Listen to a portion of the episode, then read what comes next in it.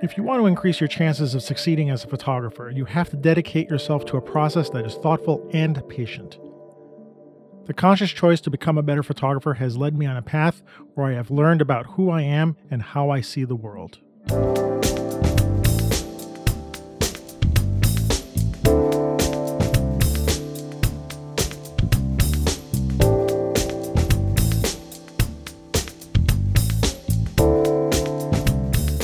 Hey, welcome to the Street Shots Photography Podcast. This is Antonio, And this is Ward. and welcome to episode 165 for the mm, middle of August. Middle of August. You got it right. I just said this two seconds ago, and I'm like, I can't even think of what. It's the middle of August, right? It's the middle of You're looking at my August. It Yes, sir. August. Yeah, and you can hear Opie uh, talking in the background somewhere. He disappeared. He's our Yeah. unofficial co-host. Uh, uh, unofficial co-host mascot. Okay. Yeah, he, I, I left the door open and he came in and he started talking. Uh, so how you been? Busy? I've been very busy at work. Yes. Yes, sir. Yeah. Crazy. I'm sorry to hear that. That's Uh. real work, right? Like job, job, Job, work, job. not, Yeah. not photography work, right? Nope. No. Well, uh, I quit my job last Wow. Yeah. week. Yeah. Yeah. yeah. yeah. Long story. I won't get into it. You're walking the Um, earth now, though, right? With your camera uh, in your hand. like a bum. Like, Was, yeah. that, was, that, was that from? Uh, that was from uh, Pulp Fiction, right? Yeah. I'm gonna walk the earth like uh, Like Caine in in uh, Kung So that means you're gonna be a bum. Yeah. Like, no, I'm not gonna be a bum. Well, I, I haven't shaved, so I do feel like a bum a little bit. I gotta decided to look like a grizzled captain from a whaling town, which is where I went this past week. I went up to uh, uh, the couple days after I left my job. Uh, I went up into Hudson, New York, to take some pictures and sort of rediscover what photography is like. But uh, yeah, I left the job because I was working at B and H. Did I tell people this? Yeah, I yeah. can't remember. I Last did show, tell- you said. The last show I said B. The big reveal. B&H. Yeah. The big reveal. Yeah. Did I say I was leaving the job then? I must have because it's only Yeah, a I couple of weeks. Yeah. I must have said that. Yeah. So I did leave the job. I left on good terms with them. Um, and it wasn't like there was it was a great job. It wasn't anything that they were doing wrong. It wasn't you know great place to go. I'd have been uh, um, using my employee discount up until the last day Of course. buying stuff. And uh, what was happening was it could have been any job. It was the job was, like I said, interfering. Uh, not the right. That's not the right word. I don't want to make it sound like I'm a victim of this.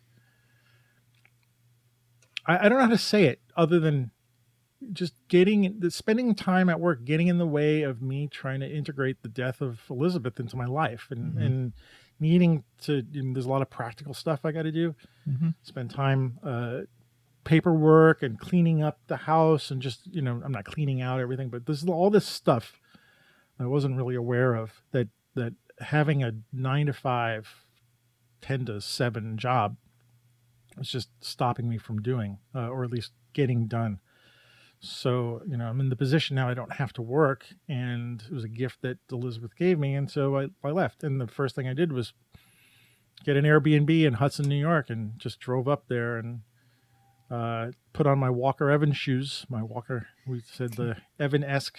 Your your your word is phrase is the Evan esque Contemplation. contemplation. Yeah, this Yes. was Evan esque contemplation 2.0, uh, and uh, walked around the town, and I found I found that it really helped, and especially coming back yesterday, and we needed to record the show Mhm. today. Uh, I felt more um, sort of present and centered uh, than I have been in a, in a in a little while. So Hmm. it's the first steps to to um, working this new chapter of my life into whatever I'm doing now. So Cool. I'm grateful that I had that experience. Yeah.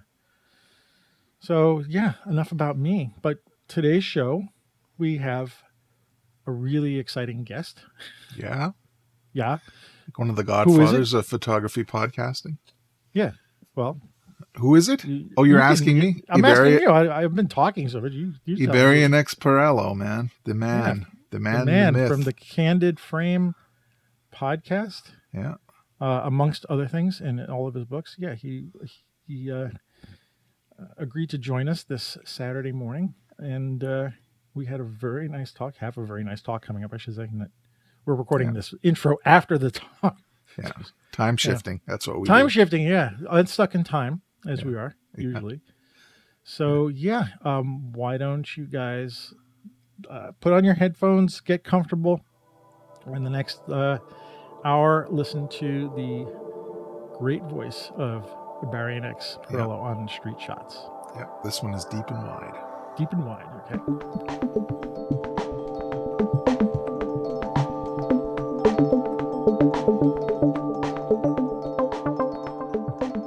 X, thank you for joining us uh, this Saturday morning.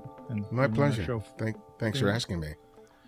Yeah, I've been wanting to be uh, having you on the show for a long, long time, and uh, I've got a little fanboy stuff going on. So if I, if I celebrity status, um, but uh, no, let's get right into it. I um, I really enjoy listening to your show, um, and uh, the the the constant interviews with photographers sort of inspired me um, to do this show as well.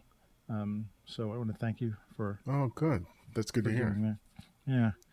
Um, but I wanted to actually get right into it. You, uh, one of the things you talked about, I've read your books, um, many of them, and one of the things you talked about uh, in before you start photography, going out is uh, you do meditation and Mm-hmm. going out with intention. In, in intention. Um, so wanted to ask you a little bit about that. I mean, uh, it's early morning. Have you meditated yet? You know, today I actually didn't. Um, Oh. My my dog woke me up earlier than normal because she knows my routine. So it's like like five thirty. I get up, and then that's her time. She knows to get up to, and she goes into the yard, Mhm. and then I kind of do my like, you know, the meditation, uh, and and then give her a, a walk. But she, for some reason, I guess my, I guess we didn't let her out um, before we all went to bed. So she woke me up at three thirty, Oof. which just threw me completely off. And I did, I kind of went back to bed, and then I wasn't able to go back to sleep. And then I went into the family room and I turned on the television, and I was just like, YouTube That's it. Right, you know and then finally i was like oh i better get out i better get up and walk the dog because it's about in the 90s out here Mhm. and usually i walk her around 6 6.30 because it's and but i i got out like at 7.30 and it was already getting warm Oh. uh, so i got back and then it was just like so i'm blaming my dog Yeah. do you, do you meditate every day? Or you try to? Yeah, No matter what. Yeah. You find that important to, to Oh, just yeah. make it. Yeah. I, I tell people i roll out of bed crazy You do? Yeah, yeah. My head's always spinning. It's always been spinning. So, um, kind of having it like a normal routine. You know, I usually exercise. That's usually the first thing I do, like right out of bed. I either get on the exercise bike or I do a, a routine. Um, you know, some um, strength training exercise or some stretching and things like that. So I like the just the fact that I get a bunch of stuff done that I know that I need to get done each day. Mhm. And so, sort of, the meditation is sort of the thing that I do right before I kind of wrap things up in the morning before I go to work, and uh, and and come or come down here to the the office to do the same. I, it's it's it's been incredibly helpful just to, you know, minimize the minimize the noise. Mm-hmm. Mm. Yeah, because it's noisy. You spend most of the days with a lot of noise. Yeah. oh yeah, Yeah. yeah. Um, Especially in the past couple of years, I think, even with lockdown or, you know, it, it Oh, yeah. It seemed very noisy, even even if it was still, but that was my experience. Yeah, and you know, I, and I've got some some stuff that I've talked about on the on the show in terms of ADHD and and you know major depressive disorder, which all sort of contributes to this kind of nervous anxiety sort of it's like a, a, a violin string that's constantly vibrating. So it's Mhm. kind of like I need to be able to sort of temper that so that I can focus on the next thing that I need to do. Otherwise, I'll just like I'll be all over the place and and Yeah. and not get a whole lot done. So it's important I've- for me to sort of kind of reset, especially if I'm going to go out and, and, and make photographs, because I really want. That's another meditative practice for me is, is making going out and making photographs because I, I have to be centered, and I Right, have to be the- present on it to do it well, effectively. Yeah. Yeah. You talked about um, also journaling too. Um, I can't remember it was one of your books or one of your shows. You talked about journaling with the um, meditating and journaling as part of the sort of photographic process. And I just wanted to talk to you a little about journaling as well. I mean, I've started I, uh, just before you came on, Ward and I were talking about that. I was asking him if he journaled, and I said I, I try to journal, and I, I find I start a lot Yeah. and don't quite keep going. And uh, um, stuff has shifted in my life a little bit. I'll talk about that a little bit later. But lately, I started thinking, you know, and again, reading your book again and uh, seeing that you talked about journaling, I was like, I wonder if I should start doing that. And of course, I started thinking, what is the journaling for? Is it for me, Yeah. or is it for some future person to read? Um, tell me what the motivation is for you to do journaling in regards to, you know, you know Photography. photography. Yeah. Yeah, um, I think it's really important for me when I when I teach uh, workshops. One of the things that I really kind of talk about a lot is this idea of being able to uh, have this kind of workflow. You know, have a methodology that you can repeat to get into. Because sometimes you go out there and it could be hit or miss depending on how you're feeling and a whole bunch of different variables and I find that that for me, the journaling helps me to understand uh, what works for me and what doesn't work for me when I'm out in the street. So if I have you know a a, a, a good day in terms of photography, if I if I felt like not so much that I make great pictures, but that I was in that zone Mhm. where I was like in sync with the street that I was seeing, that I was responding, that I was reacting. Understanding, okay, what was I doing? How was I feeling? What was I thinking when I was out there?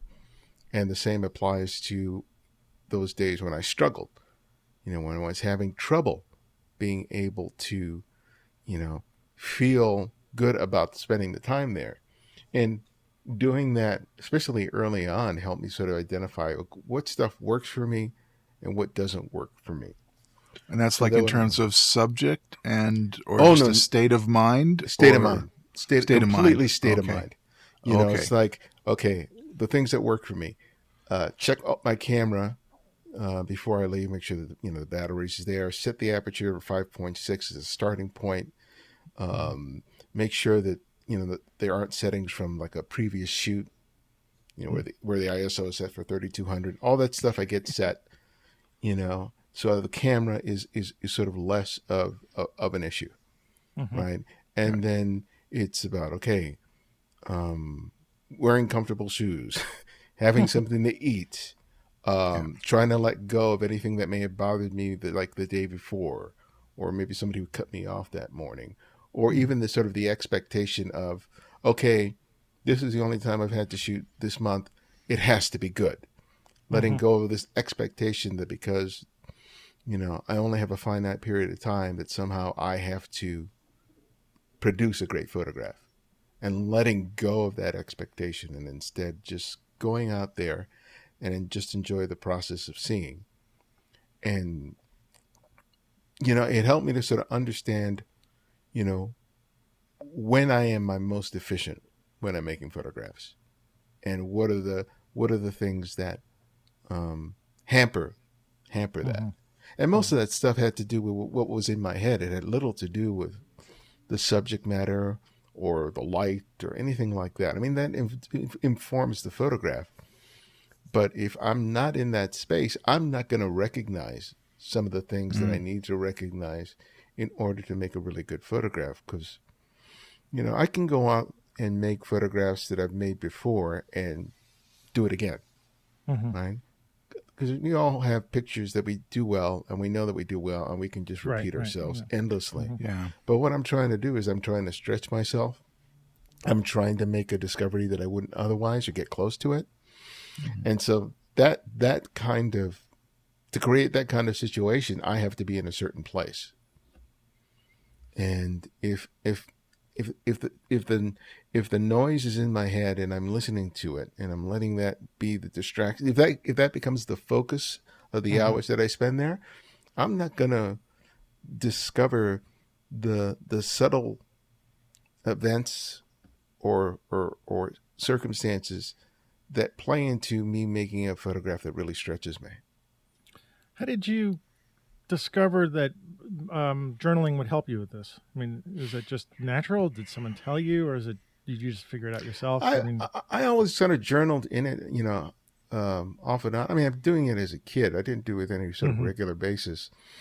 But I just, I, I think part of it was that when I started writing, writing uh, the books where I was talking about process, that Mhm. that's really when I started to do it. So it's probably eight, nine years ago. mm, Because I really, in order to be able to explain what I did, I had to understand right. what right, my entire process was because otherwise I would just I would just do it. But to have to explain to somebody else how I can do what I do, it was really important for me to to not only look at the mechanics, but also kind of understand well why do I respond to the world in the way that I do, and so the writing uh, became essential for for that.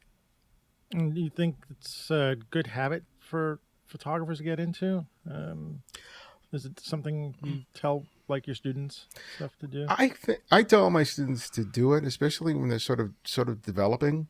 hmm Yeah, because one of the things that people struggle with, especially early on, is consistency. Mm. Being Mhm. able to go out there and produce consistent results. And it's like with anything that you do, you have to understand well what works. You know, if you're Right. if you're a race car driver, you know, you understand the the car, you understand the engine, you understand the track, you know, you understand all those things, but you know, in order to perform at your top level, you have to take all that information and sort of process it hmm constantly. You know, responding to the moment because you can't. A race car driver can't rely on the last race in order to perform for the next one Right. because everything's changed. But there are certain things that are always going to be the same. And the more you understand that, whether it's something to do with the camera, that the lens you're using, or your own state of mind, um, that helps you to understand when am I when am I the most effective. I love that you're using the racing analogy because I'm a big racing fan. Oh, So yeah. I'm like I'm like right in there. Um, so th- that really, t- to me, uh, uh, that's a great way to put it because I I don't I haven't really verbalized to the extent that you have about having the state of mind. That's why why I asked the question before. Um, and when I think of it, that's the most key, that's the key component to the, the the kernel of the creativity. Like where do you come from as you walk out? You know, Ralph Gibson's point of departure, right? Mm, yeah. You're going out. You know, you don't just go out and stand by the drugstore and hope something happens. You need to have you need to have that central kernel of what you're going to do that day, and it makes it so much easier. You're actually in a flow, in the state of flow when you're shooting, yeah. and that is the best. Uh, and I think uh, I think that resonates with me for sure. because for me the the ultimate goal what let me the the goal for each day is not so much to make a great photograph the goal is to make at least one photograph that even if it's not completely successful hints at something that i've not done before Right. that i can look at that picture and go oh man Oh, that's that looks really interesting. Yeah. and I'll, I'll see there's things you know there may be something in the background the focus was off you know whatever whatever it is. But i look at that picture and i go oh man that's really interesting. And then the goal is to kind of revisit that to see like for example uh, creating layered compositions you know? Not not just that you have someone walking past a mural, right? But for me, when I'm doing stuff on the street, I'm the thing I'm trying to do is I used to let me go back. I used to I honed my compositional skills by becoming a minimalist, you know, by paring things down, taking things out. Mm-hmm. And I, I I got to be really good at that. And then I started thinking, okay, how much can I add to this frame before it completely falls apart? Mm-hmm. And that requires a real a, you have to have such intense focus especially if you're trying to include you know multiple figures in the frame and and all this stuff because you're having to sort of anticipate how that's going to happen. Because i'll find a, a, scene where i think the background's interesting there's some fixed elements in the foreground the light's really good and i kind of know well if i had someone moving there that would add something there but if i got someone coming coming from the left and so i you kind of kind of read the scene, trying to figure out how could this improve, right? And then it's just like looking and seeing as people are moving in and out of the scene and sort of gauging timing and all that other stuff and when you press the button. So when all that stuff comes together, you can make the attempts to make it succeed. And when I'm doing that, um, it's it, a lot of those are, are are less than successful because mm the timing is off.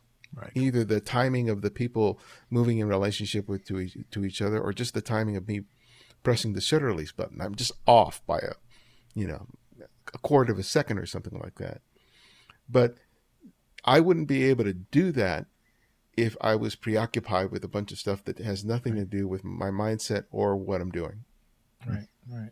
Yeah.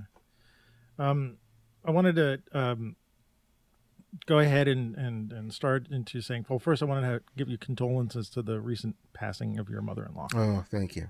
Um, I saw that pop up on Twitter, I believe. Um, it was like last month, I believe. Yeah, yeah, it's been about yeah. a month. Yeah, yeah, and uh, you um, some show or one of the shows you had mentioned that you were doing a personal project uh, with her, mm-hmm. uh, photographic. Um, I'm wondering if you'd want to share uh, sort of your experience and what's going on with that and what happened and yeah um, about um, two and a half years ago we realized that my mother-in-law couldn't live by herself. She lived in the house where she had raised my wife and her sisters.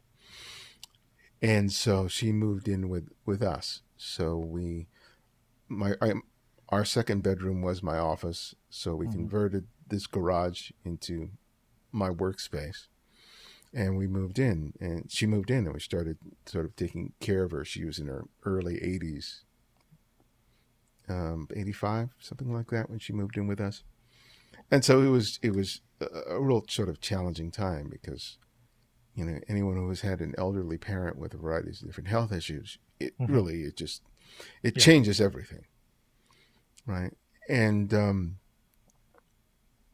there was just a lot of learning in terms of okay how do we sort of deal with this? How do we make this a part of our lives? How do we keep it from sort of interrupting the, the things that ours because initially we were completely focused with her. We're trying to get mm-hmm. things right and not make sure we didn't screw things up.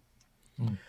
and then one day um, walking into the house the garage the office is downstairs. I walk upstairs uh, into the kitchen and my wife is has is washing my mother-in-law's hair. And i look at that and i go oh my god that's so beautiful. And i grab my camera and i i make a photograph of that. And then it was like this bell went off mm. that oh i should probably be photographing this. Because i i i came to the understanding that for my wife and for my, my sister-in-law who at the beginning of covid ended up moving in with us as well that they were dealing with how to take care of their mother and deal with health issues deal with insurance deal with hospital deal with medication. And it was work.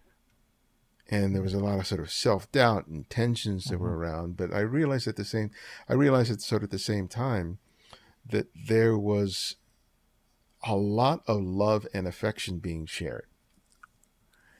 And I thought, I need to make photographs of this so that when my mother-in-law passes and and they're over the grief of losing her, they'll be able to look at these photographs and realize what that time actually was.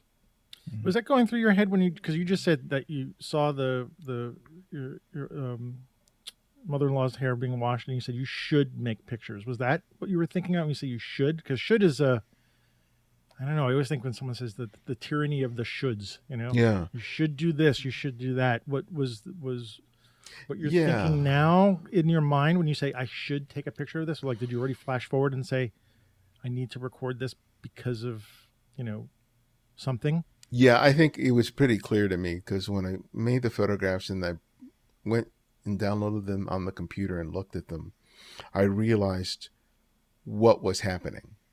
Because I was sort of in the same mind space as them in terms of adjusting to taking care of, uh, of an er- elderly parent. I was in, I was caught up in that routine, but the, Mm-hmm. that picture helped pull me back and realize that there was um, what it really was about was about the relationship that we all had with faith. And Mm. so the pictures just came out as as a natural result of wanting to not just sort of document the moment but to honor the moment because I wasn't Mhm. photographing her all the time. It wasn't like I was on an assignment or anything, but I always had cameras around. And when I would see something that I thought that was particularly telling about her life with us, I would make a couple of photographs and then put the camera down and then I would just you know do whatever I would need to do if I was going to take her to a doctor's appointment. She had uh, issues with her knees where she needed to get these in- injections. I think it was cortisone injections in order to decrease the pain. Mhm. And so I kind of went, took her to the doctor, and I made, I made pictures. I didn't ask permission. If I was in there and the doctor was like getting the needle ready and all that other stuff, I was just like, You No. didn't ask permission? What do No. you mean? Like, I didn't ask the doctor, can I make pictures? Well, didn't what about your mother-in-law? What about her? How did she feel? Uh, she was, she always was aware of the camera. Yeah. And if at any point she had told me, don't, don't make my picture, I would have not made the picture.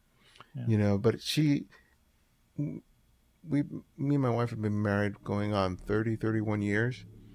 And so my, my mother in law was sort of used to being the subject of Mm. my pictures. So she was sort of accustomed to it. And at this time, there wasn't so much vanity about me making the, the photograph when she was like not ideally coiffed. I think she she trusted me, as Yeah. did Yeah. as did Yeah. her her kids, and so I I kind of honored that. There was like there was one time, um, we had to call, um, nine one one because she had she got really loopy and there was just we knew something was wrong eventually we discovered it was just a bad urinary tract infection Mm. so she was in the kitchen at the kitchen table and i was trying to keep her focused and the you know the paramedics and the and the fire firemen came in and there were about probably four or five of those people in the kitchen taking care of her. And you know I- and i made the choice not to make that photograph. And i wrestled with it for a while because i felt like wow this is like this is mm. really a dramatic sort of moment. But it was like i i i didn't make it because it wasn't part of what i was doing you know Right.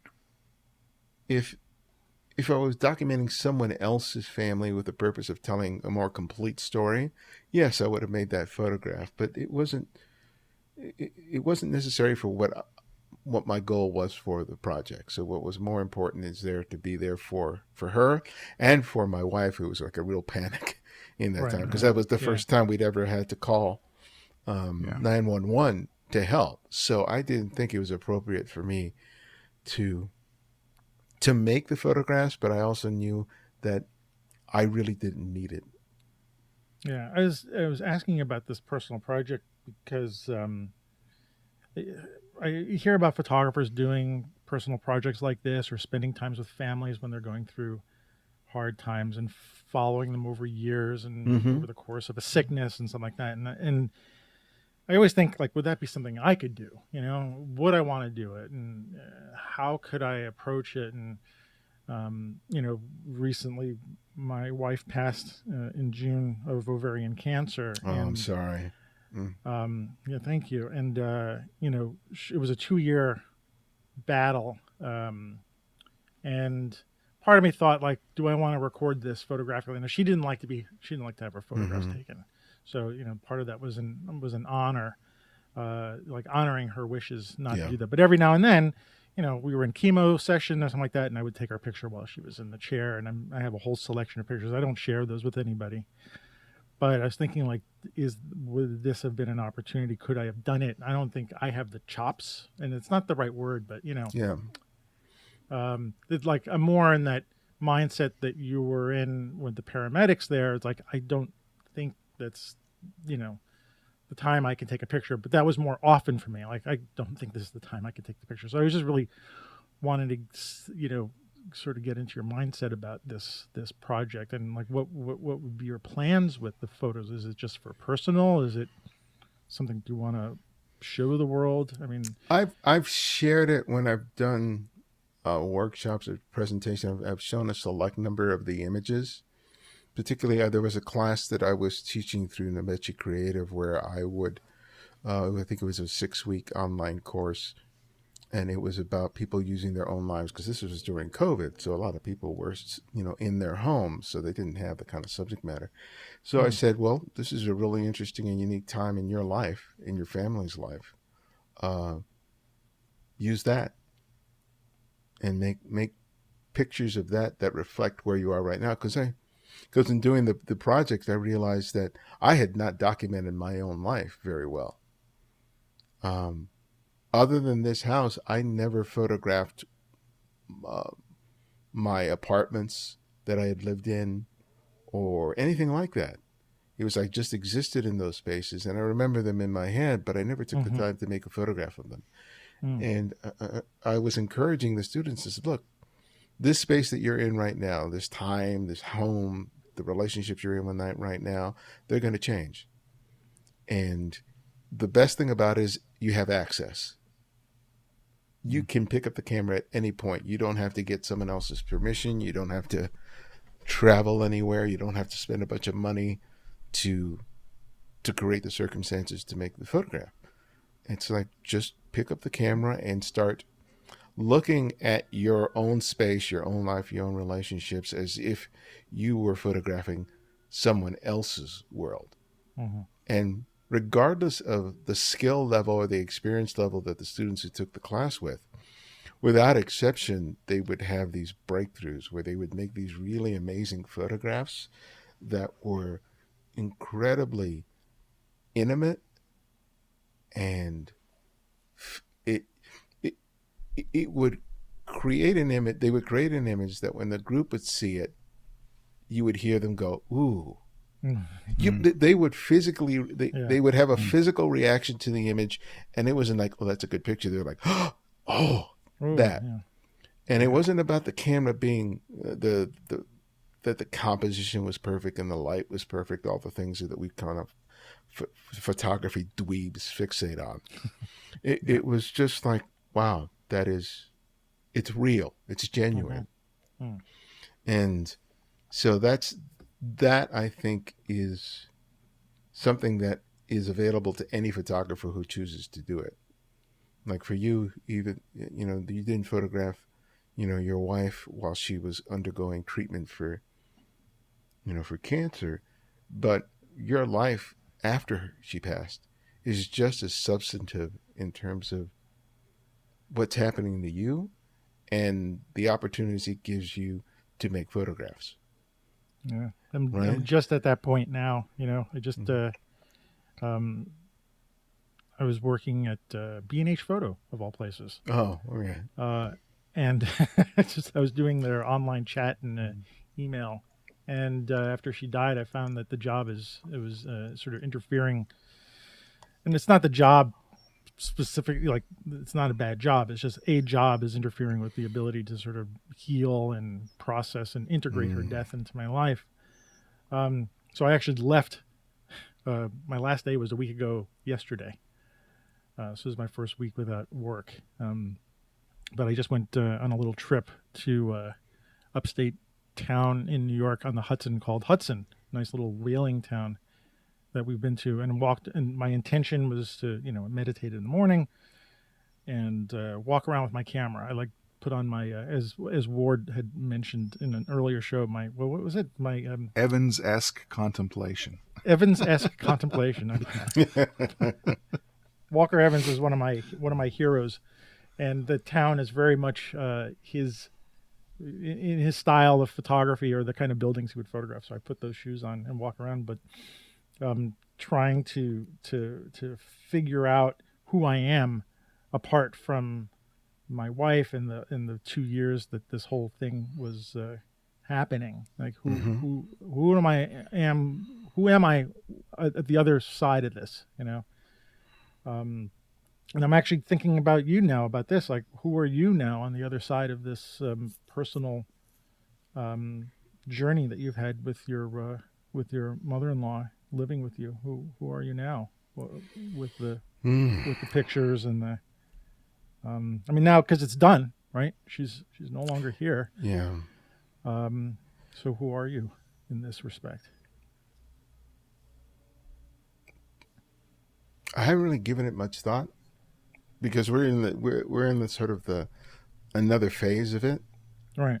You know, where my mom and my my my mom, but my my wife and my sister in law are dealing with the loss because they were so busy with you know dealing with the doctors and the insurance company during the last couple of months of my mother-in-law's life and then making the arrangements this has been the first week where they haven't had to deal had do any of that work Mhm. so they're just having to live with the fact that she's not there now so for me it's it's largely being supportive of them as as as much as I can and allowing my own experience of losing my own dad 8 years ago to sort of kind of inform what I can do and um, do for them.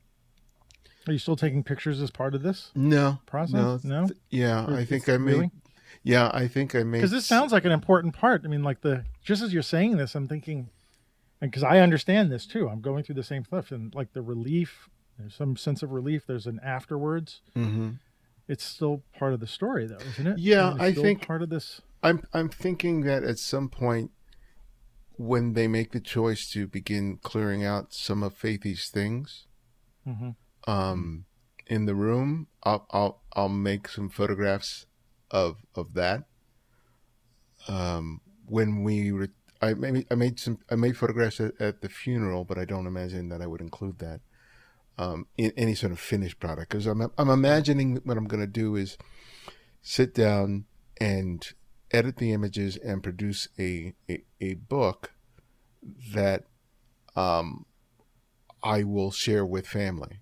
Her, uh, So it'll go to have a copy for my wife and my sister-in-law, but also her family uh, in other parts of the, the country because Faithy was the uh, one of nine children, and she was the last. She was the last of those nine kids to to pass away, and so I think I would like to make a book and then sh- ship them out to those family members who who kind of knew her, um, just as a way of of, of remembering her. Um, but uh, you know, I'll likely share those images when I'm talking about making these kind of pictures in, in workshops or in classes. But beyond that, I don't I don't imagine that I would do anything much bigger Mhm. than that. But Mhm.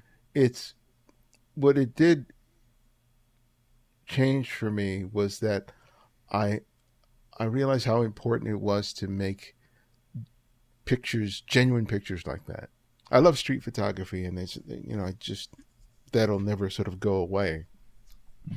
But I I, I want to make photographs that feel the way that these photographs felt. hmm Yeah, And- it's funny as you're saying that. Um, I'm thinking the exact same thing. As right now, I didn't do a lot of the kind of pictures that you you did w- with my wife. I didn't get that kind of intimate photography, but you know, I'm going through, like you know, finding pictures like this, like this Polaroid that we took, you know, Mm. A couple of years ago when I got this Polaroid camera, and you know, this is an an actual artifact. And, and you, I want to hopefully I get a chance to talk to you about this on the show today. But but the fact that the light from her bounced off, you know, her and and hit this this object, Oh yeah. and oh, and I have uh-huh. this artifact. The you know? metaphysical part, yeah. Mhm. yeah, Yeah, yeah. but it's this is an actual um uh you know it's a snapshot it's nothing particularly you know um artful about it or something like that it just has that you know snapshot in memory. But how important those moments are and even if they are snapshots or selfies or something like that how important those moments are in the memory and life of the person in this case my wife and in case your mother-in-law and in anybody's cases whoever they document um how important like how how important this thing is Yeah. like this is now more important than it was when i took the picture Mhm. you know i i don't know if you've had that experience but like Oh me, yeah. I, you know you talk about those moments these these are are things that uh mean so much more to us now I, I remember having that realization when I saw an original print of uh, Os- Oswald being assassinated by Jack Ruby. And I looked at that print and I realized, whoa, whoa, whoa, the light, you know, that Mhm. reflected off of Oswald in that moment was reflected, was made on that negative. And that light, the light that passed through that negative made this print. And I, and I, you know, that, that connection was I didn't I didn't understand it completely, but it it it, it was very awe, awe, I was awestruck by the idea that you were there was a, there was a there was an actual physical connection between all these elements, and even though there were decades or years between me looking at it and it being created, um, it, it just seemed awesome. I, I I don't have that same experience with digital. Well, but you talked about th- you talked about this. By the way, you talked about this with Greg Heisler, which was a Oh, yeah. fantastic episode.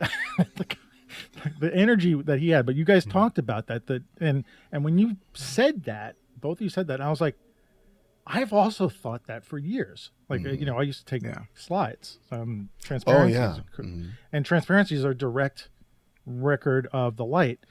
And I only started thinking about that not when I was taking the pictures, um, uh, but now that they're no longer here, no longer I'm no long now I'm recording stuff with digital.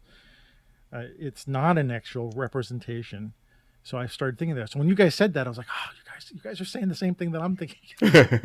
Yeah. I was like, oh, you're my people, you're my people, but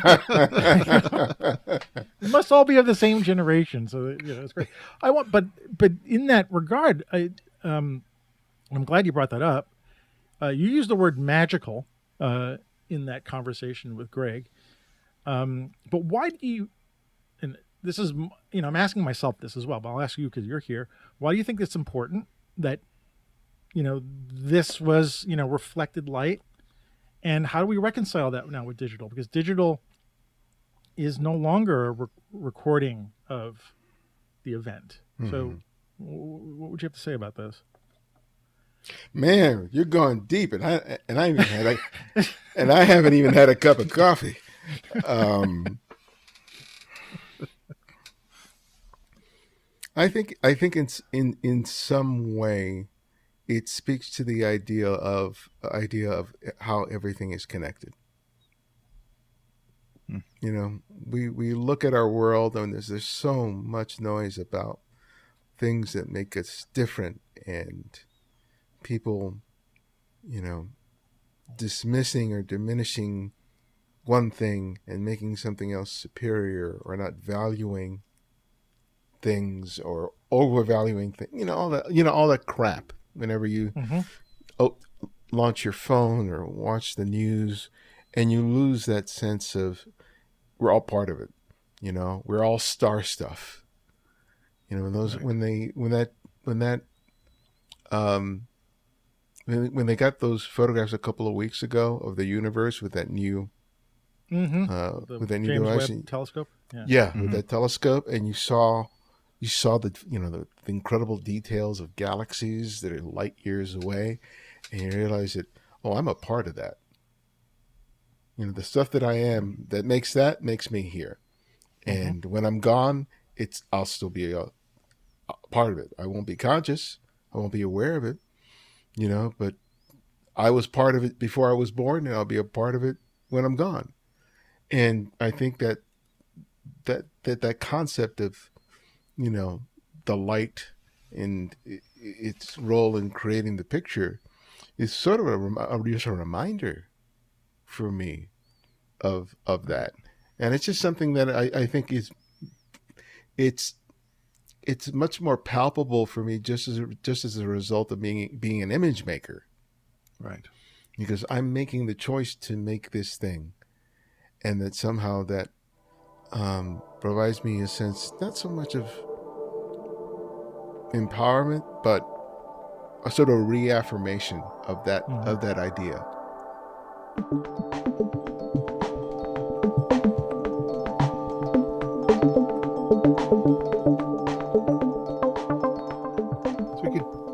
Gears for a little bit. Um, we know you have a, a, a, I don't know if you have a background in education. You're certainly you're you're an adjunct professor at uh, at the Art Center College of Design, and that you, you talk often about your students um, and the books that I've read that are really instructive. You know how to how to you know the, the techniques you can use and the mindset you have to have in order to do shooting for the street. Um, what is your motivation for teaching? Where, where did that come from? Where did that impulse? Uh, where did that impulse come from? And does it feed you? I mean, aside from the creative aspect of photography, I mean, when you shoot, are, is there some part of you that's thinking, you know, I'm shooting this to maybe bring up in the class later, or, you know what I mean? You know, how does how does that how Yeah. does that mix happen?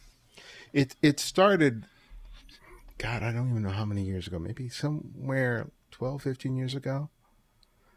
I was going to go out and photograph downtown Los Angeles, and three photographers asked if they could come with me, and I was, and I usually photograph by myself, Mhm. and I was like, oh yeah, you, you can come, and and I just started making pictures, and at one point, I think we were out there maybe just like 30 minutes and 45 minutes and they and they asked one of them asked me what are you looking at? You know they they didn't understand what i was doing. And so i just started explaining it to them. And i realized that i had sort of taken it for granted that everybody could see this. Mm. because i didn't think what i was doing was very very special but it it made me understand that that my my skills and my talent as a photographer were not something that everyone possessed. And then trying to communicate that to someone else started the whole process of of okay, how do I communicate this? Because when I was working for the magazines, uh, like Outdoor Photographer and Digital Photo Pro, I was writing reviews of equipment. Um, I was writing how-to tutorials on Photoshop or something like that it wasn't about how I was seeing anything, but when these when these fellows asked me about do it, that started getting the gears rolling, and then I started getting asked to teach, you know, street photography workshop or something like that, and then I had to sort of f- figure it out. Mhm.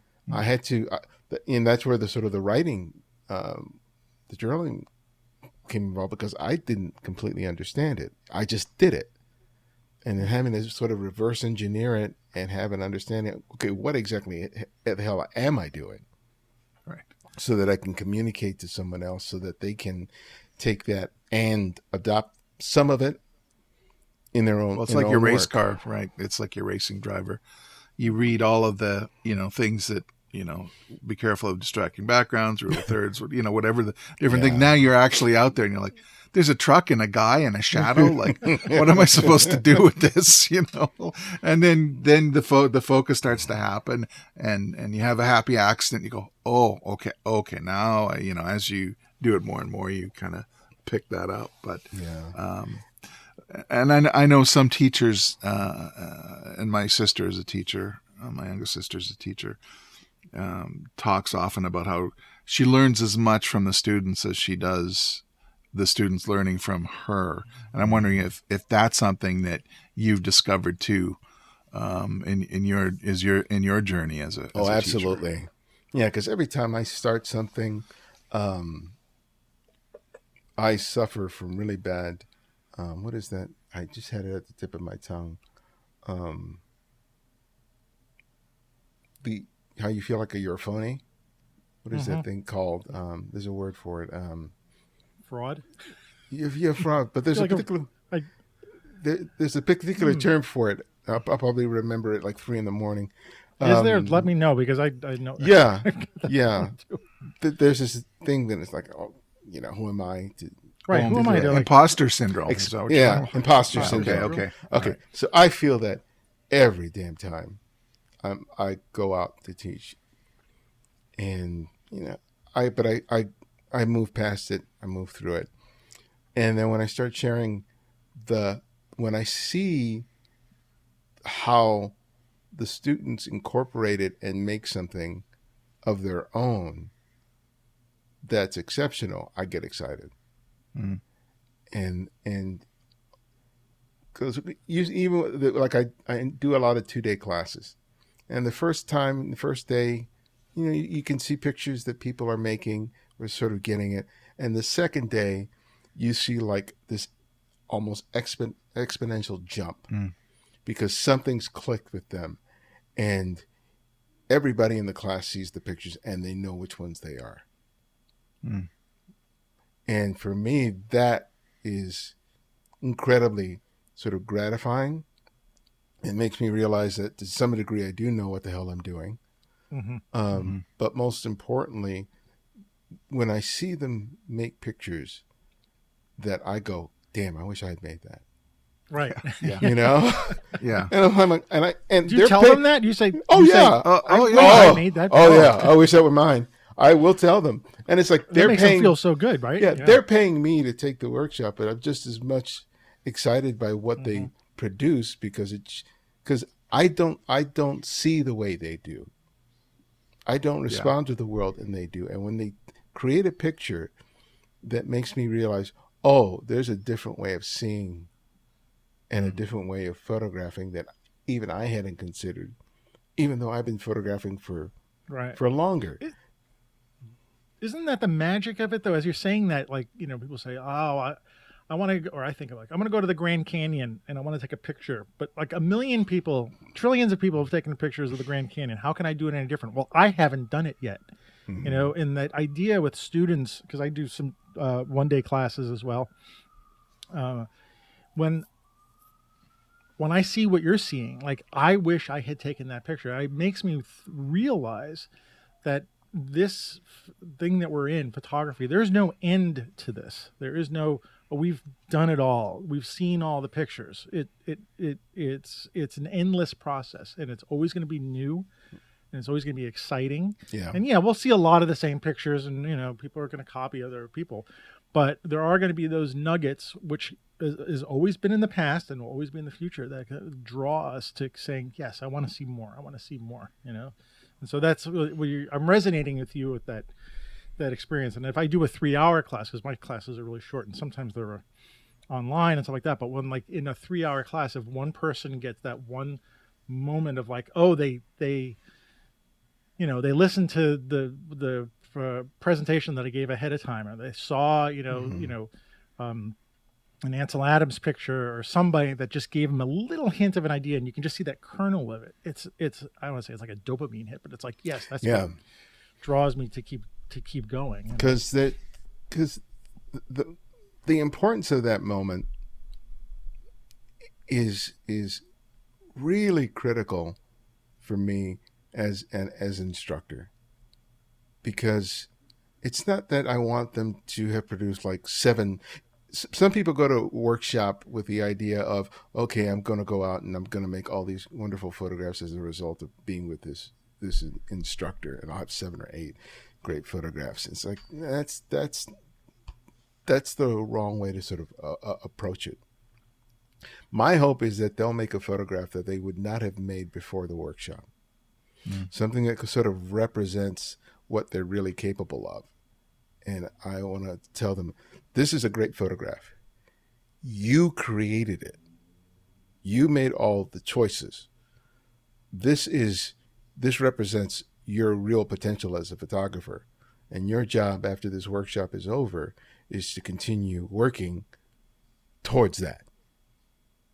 Hmm. Because if you go back, if you go to a workshop and you don't pick up a camera until weeks later, all you're going to do is you're going to fall back into your old habits.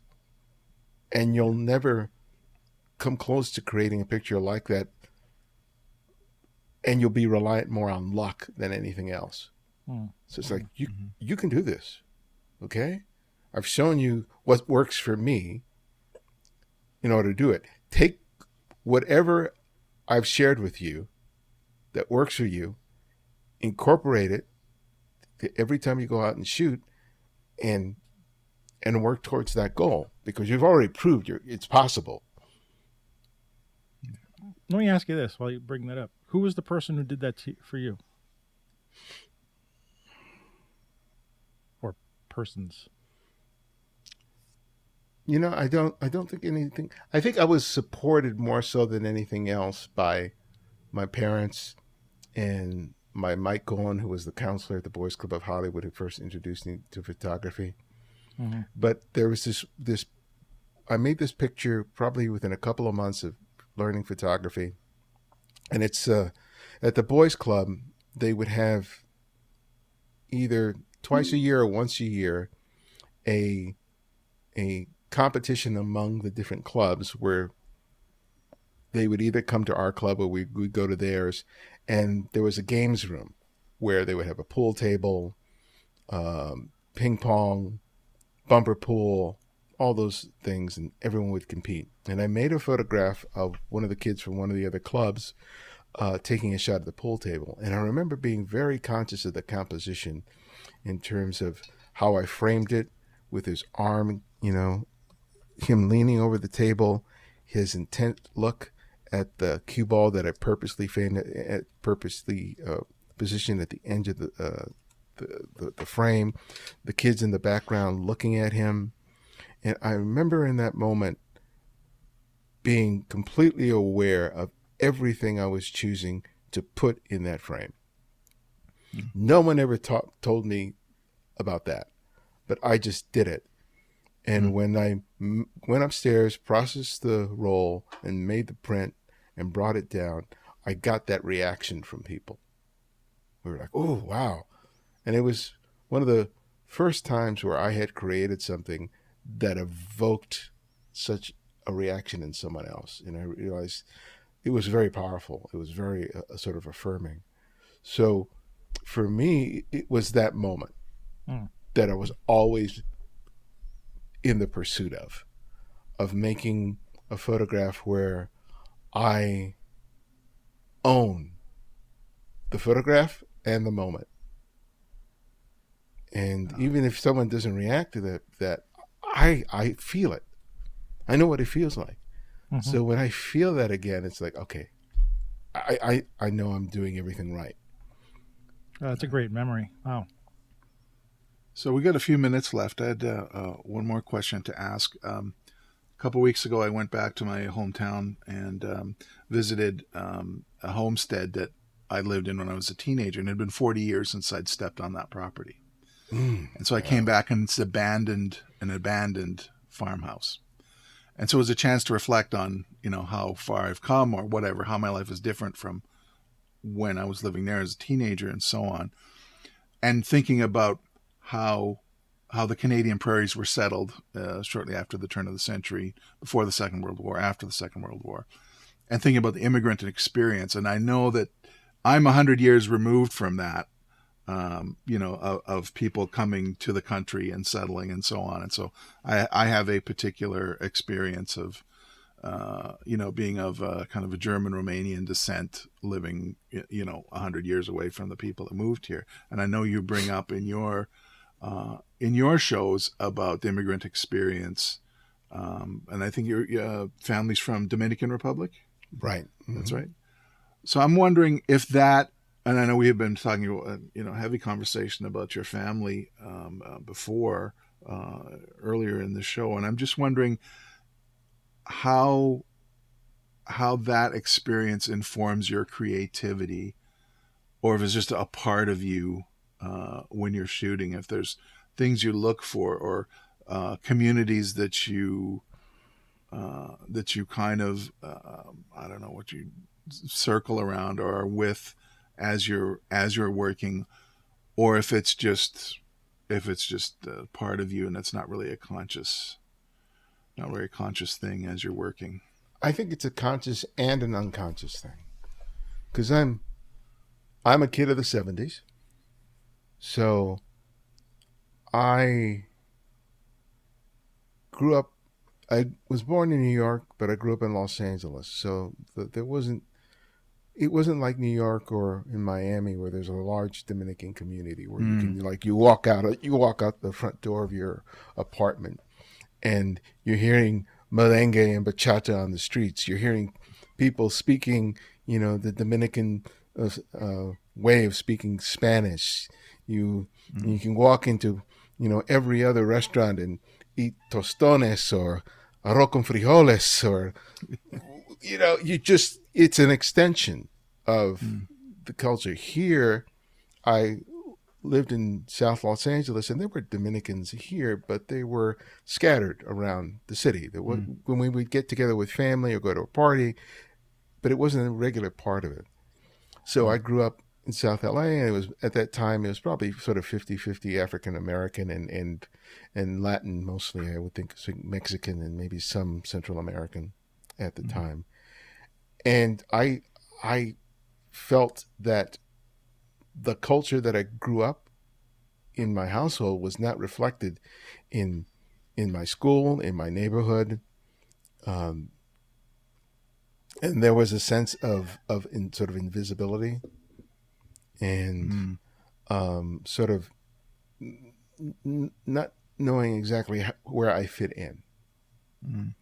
And I think that photography provided me the opportunity, provided me the gift of understanding that the way that I saw the world and experienced it and what I did with it mattered. Mm. That even though I wasn't seeing it reflected in television in the movies that I saw, it mattered. And it gave me, it gave me, um, uh, it provided me an important sense of self that I didn't, I, I wasn't getting otherwise. Right.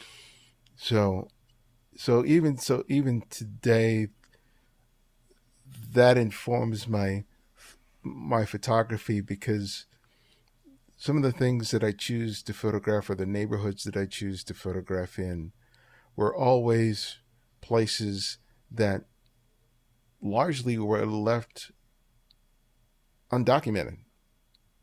Hmm. You know, at the time when I went started photographing in downtown Los Angeles over 32, 33 years ago, no one was going downtown.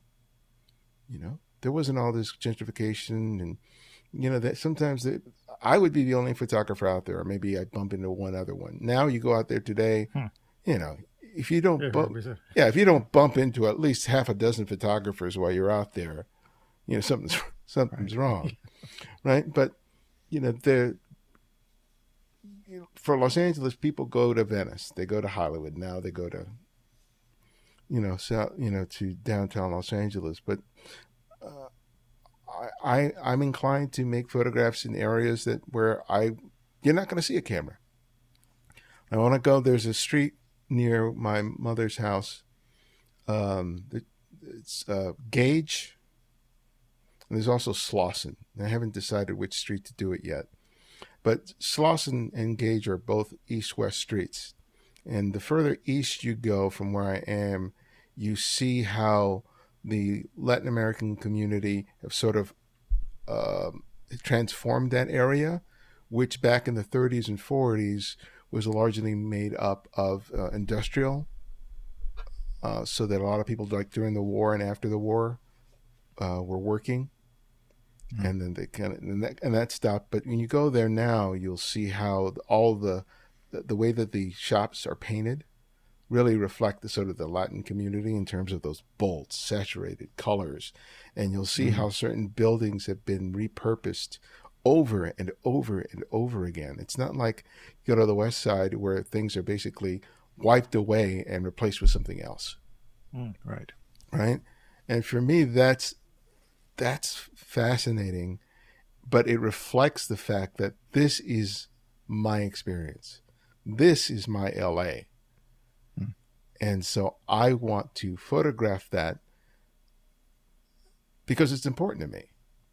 And hopefully someone else can take a look at those photographs and maybe realize that there's a Los Angeles that they've never realized was there. But more importantly, others who have lived or do live there can take a look at that and go, "Oh, that's my LA too." There's a mm-hmm. there's a photographer, um, Kwame I forget his last name. I want to say Brathwaite. I interviewed him for the show some years ago. And he does a lot of street photography, but it's not about people. It's about basically these urban landscapes. And I fell in love with his photographs because I look at all those photographs and I go, that's my LA.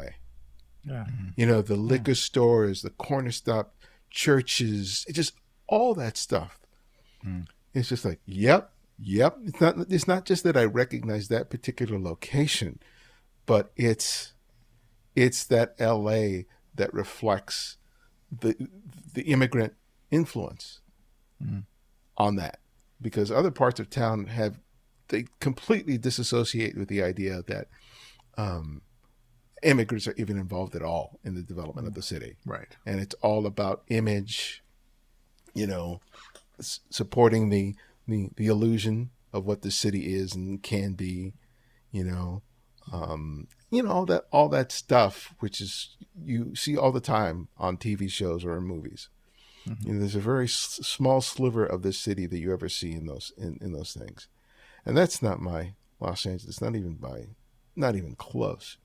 Mm-hmm. So it's not unique to Los Angeles either. Man. Oh, you know, see it happening. You talk about being born in you know New York, having been born in New York, and seeing a similar thing happening, you know, the, as as things get wiped away. But when you talk about uh, the photographer, you're just saying like, oh yeah, that's my L.A. and I I'll see a photographer. It's like, oh yeah, that's my that's my Manhattan, and that's my Brooklyn that I grew up on. Yeah. But but it's harder and harder to see. I mean, you know, as as time goes on, and so I feel like you know we're sort of in a unique position now all the three of us um, at a at our age because we crossed over from from the time when things were like that and how things are moving mm-hmm. and, and the influence of the mid-century mostly american it, photographers street photographers yeah. which exactly, i'm sure yeah. inform all of us big time oh yeah yeah so it, it just keeps us uh, it, it, keeps us moving along. It keeps me sort of thinking about like, yeah, I'm gonna I'm gonna go to a place like Hudson. I'm gonna record the things until you know the the the, the kind of images of the places that I think are gonna not gonna be there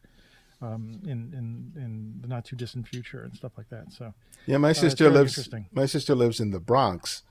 You know, yeah, that's where my dad so grew up. So. Yeah, so I, when I go there and visit the, the Bronx, I go, oh, okay, that's the, when I go there. I remember what the Heights were 20 years ago or 30 mm-hmm. years ago. Mm-hmm because the last time I went to the Heights, I didn't recognize it. I was just like, there's, there's, there's an Irish bar here. There's a, there's a gym. There's and all the little restaurants and little mom and pop stores that I was used to were gone. I, I, I used to walk down the street with my cousin, and we would get stopped every ten or fifty, every five or ten minutes because he was bumping into somebody he knew. Mm, yeah, right. Yeah. And now, not not anymore, right? No. Yeah. yeah.